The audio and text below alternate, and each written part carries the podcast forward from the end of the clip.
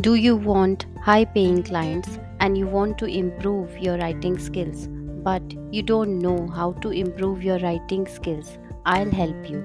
Hi, I'm your host Bindu. Here I'll be giving some writing tips to improve your writing skills to get high paying clients. Tip number 1 Always write simple sentences.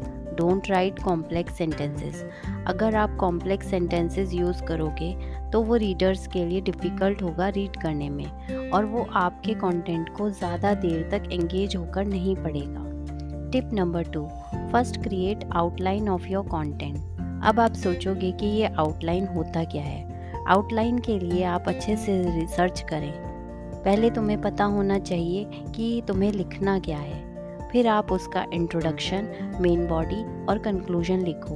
Main body में आप heading और सब heading add करना ना भूलें। Heading and sub heading makes your content easy to read and easy to understand to the readers and they will be engaged for more time and they will love to read your content again and again tip number three you should not over explain means आप एक ही चीज़ को बार बार explain मत करो। अगर आप बार बार एक ही चीज़ को explain करोगे तो वो रीडर्स के लिए बोरिंग हो जाएगा। Thank you. Stay tuned with me on Spotify or wherever you listen to the podcast.